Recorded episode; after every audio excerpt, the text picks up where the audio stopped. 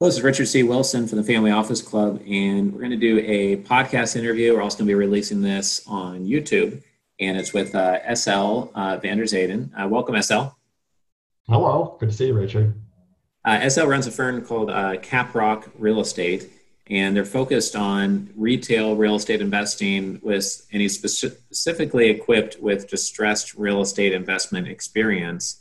So um, I just want to give you a, minute or two to introduce yourself a little bit further, SL, and then we can jump into the questions that I have here today. Sure.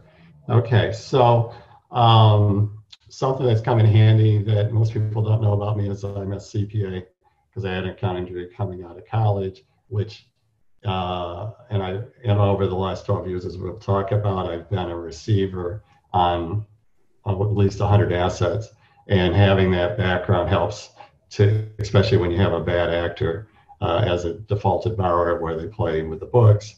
And, you know, I can usually decipher that pretty quickly and help the, the lender get their arms around whether it's a bad asset or just a bad bad actor.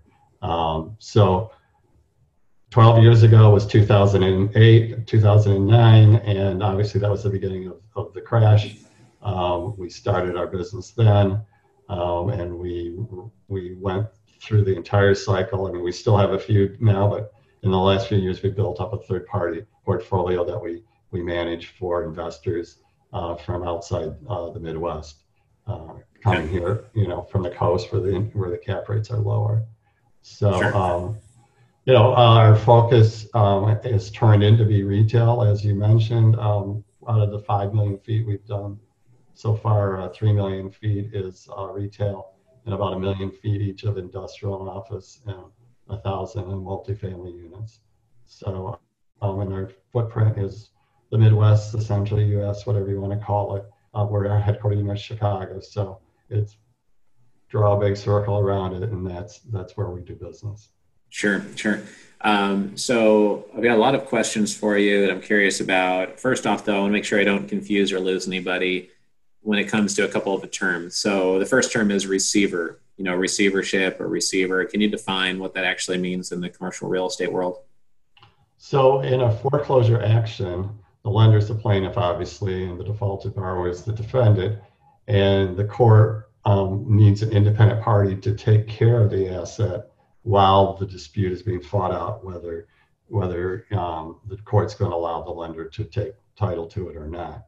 Um, and so that's where a receiver comes in. So they they actually work for the court. Most people assume they work for the lender, and yes, the lender proposes who it's going to be, and they you know they select who they want, but the court can do anything they want. But so you have to have this independence, this sort of arm's length relationship with both parties, and you you effectively act as the owner of the property, making all the decisions an owner would make, more than just property management, you know, leasing you know, um, capital improvements, all those things that an owner would definitely have a role in. And so um, for us, it's kind of fun because it's, you know, we have more liberty to do what we think is right for the property. Our philosophy is not just um, stop the bleeding and, and, and hoard the cash flow, but look at how can you maximize the value when eventually you exit because 95% of the time the foreclosure goes through and the lender ends up having to dispose of it.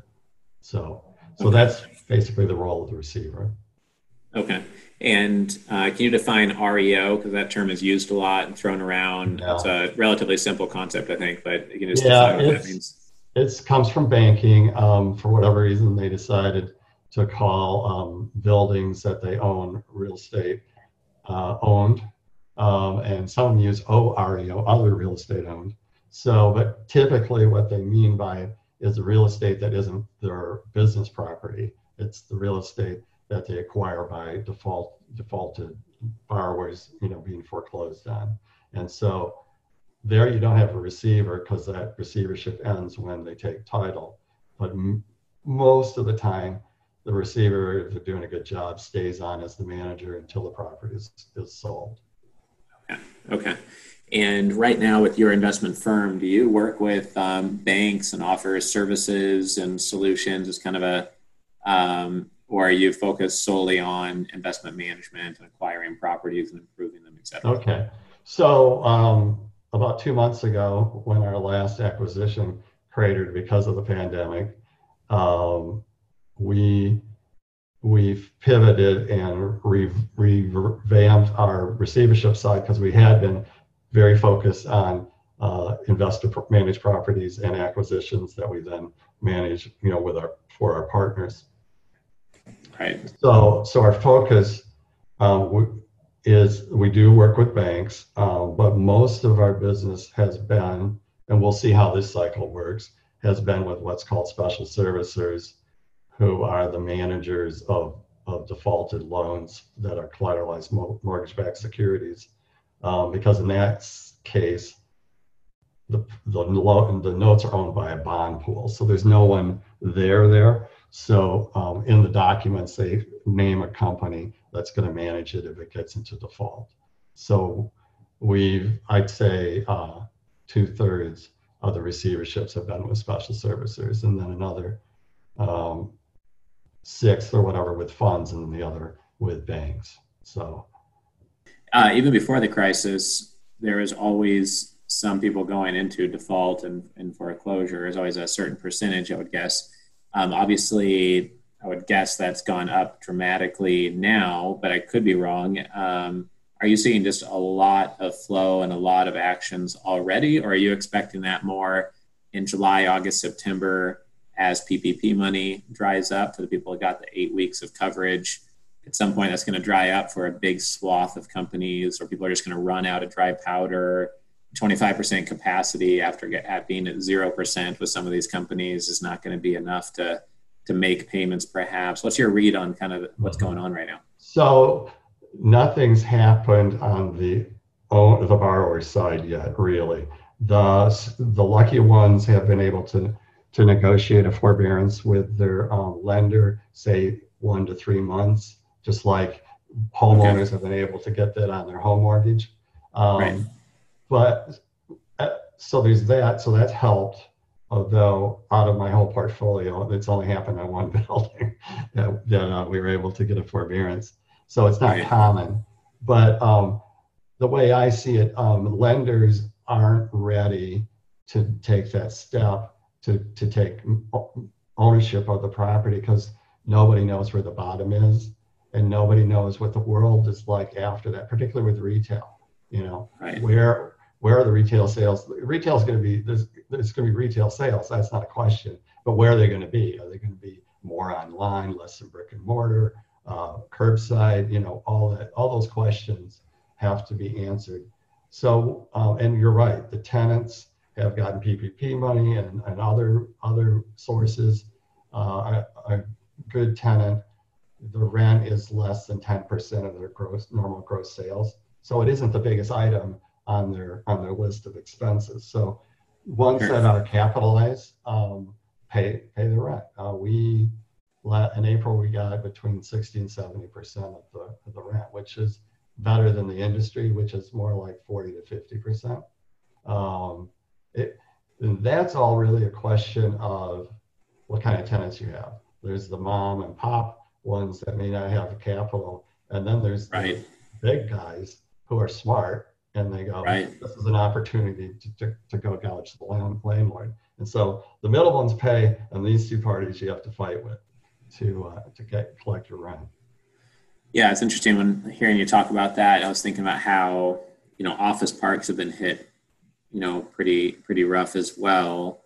Um, you know, there's self storage, there's industrial, industrial, but I know we have our offices in a retail center. We're like basically in this retail strip mall area mm-hmm. on, on Key Biscayne. And it's interesting um, with investments you're looking at or are planning, do you see an arbitrage of taking these retail assets and making them into a self storage asset, an industrial asset, an office asset? Um, or you're more focused on making sure you have the blue chip anchors they're going to bring the foot traffic to the other um, you know retail centers or is it really case by case on the property well already there there's been you know conversion of retail space to office like suite by suite you know where you put right. a medical use in or you have an you know financial services and uh, kids education you know like mathnasium and things like that Um, sure. And then you've got fitness, which isn't really a retail use either. So the, the industry's already been in this sort of transition of, of many, many types trying to focus on, okay, who's going to pay the rent, who's going to be solid, you know, for the long haul.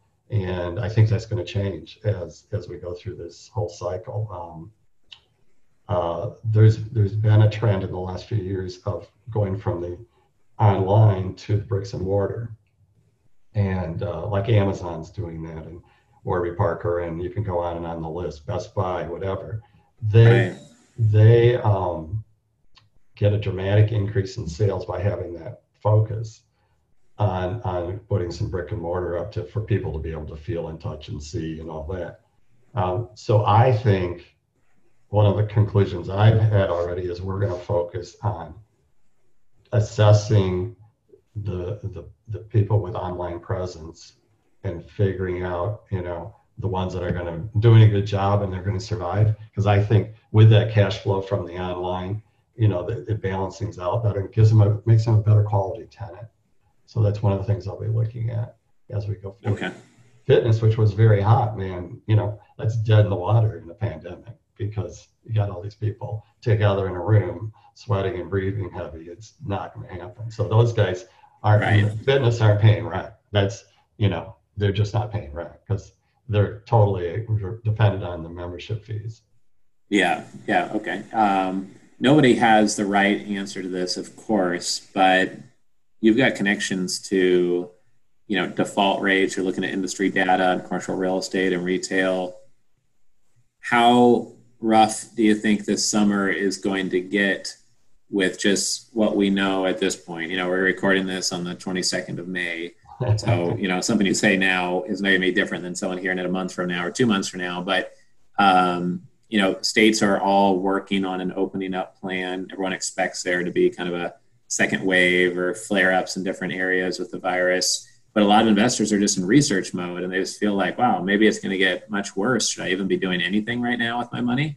And then others are like, well, I got to start investing now because if things correct, then we're going to miss our chance to invest. So, kind of, where's your team at on that that spectrum? And like, what's your gut when you're talking internally about what's going to be happening this summer? You know, early Q, you know, Q4, et cetera. What's kind of your your your consensus as a team? All right, that's a tough one, but yeah. um, the the quick answer is it all depends on this fall and whether the virus comes back. But let's for a minute just say it's not coming back. Then uh, oh, and backing up a step in CMBS world, um, the default rate hit the low to mid teens. I think at the worst spot. Um, right now, they're officially you know a couple points, you know one or two percent, because because it takes time for the loan, you know, for them to stop paying for it, the file actually be moved to the special servicer. Right. Defaulted. So it doesn't show up in the stats right away. It takes but, 10, 12 weeks to show up maybe. Right. And, you know, assuming the states are success, successful at reopening um, in the next month to two months, um, things shouldn't get too bad, assuming tenants come back and start paying their rent. The default rate won't be bad at all. But if we go okay. into the fall, either we haven't successfully reopened or it failed, uh, and then or and or if we come into the fall and the and the uh, virus flares up, um, and we're riding it for a whole winter, I think that's when it gets ugly. Whether that's 10 or 15 percent, I don't know, but it's it's going to deflate people's expectations and hope, and and I guess, and also the lender side. You know, they're not going to say, okay, well, tomorrow's going to be a better day they're going to say, "Oh no, this is this is real trouble." Sure, sure. So you have this deep expertise in figuring out bad actor versus bad property. You also have this expertise in sourcing. Yeah, you know how to talk to the banks to say, "Hey, I want to see what REO or OREO deals you have on your balance sheet that you're looking to offload right now, and you'll know who to talk to at the banks and how to talk mm-hmm. to them, and then also how to digest the deals." Um, I know you're focused on the Midwest uh, what else is going into your strategy you know besides those moving components that give you a real edge over people that are just hoping they source a distressed real estate deal from somewhere versus having your knowledge and your system and your access what else is going into your strategy in terms of uh, focus or what you'll do with the asset after you acquire it, uh, et cetera, that you could share here? Okay. Um,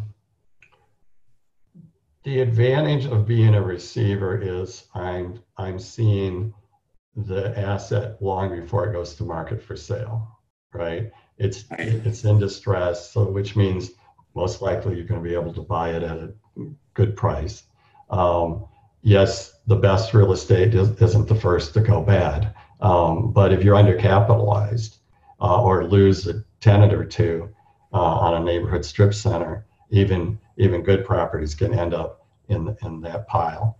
Um, so, you know, you got to use your um, you know all your due diligence knowledge and uh, and you know in my case the accounting knowledge to look at the books and figure out what's really happening there to decide okay, okay this is really a bad actor problem. And then is it a bad actor with a good property or a bad property? Um, and um, a ton of them are just bad properties. You know it's whether they acted badly or not they're just not good properties. And um, and then the good ones uh, they're too good, they they get snapped up before they even go into the foreclosure process.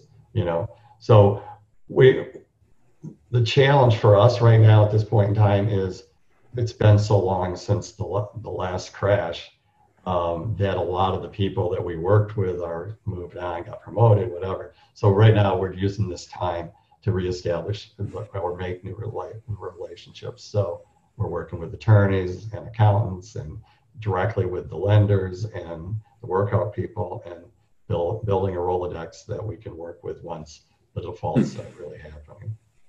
Yeah, that's a great point. And that keeps on coming up on our discussion panels, on investor mandate interviews we're doing, is that a lot of people are using this time not to just develop an investment thesis, but renew that team or that those tools or that Rolodex and plant seeds, whether you're trying to source deals or raise capital or invest as a family office.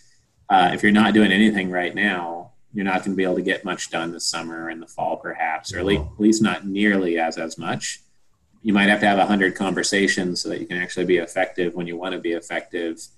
You know, whether you're trying to allocate or source, or whether you're trying to, um, you know, raise capital. It seems like now's the time to be taking a lot of actions to get ready for a couple of scenarios right. unfolding that no one can predict, right?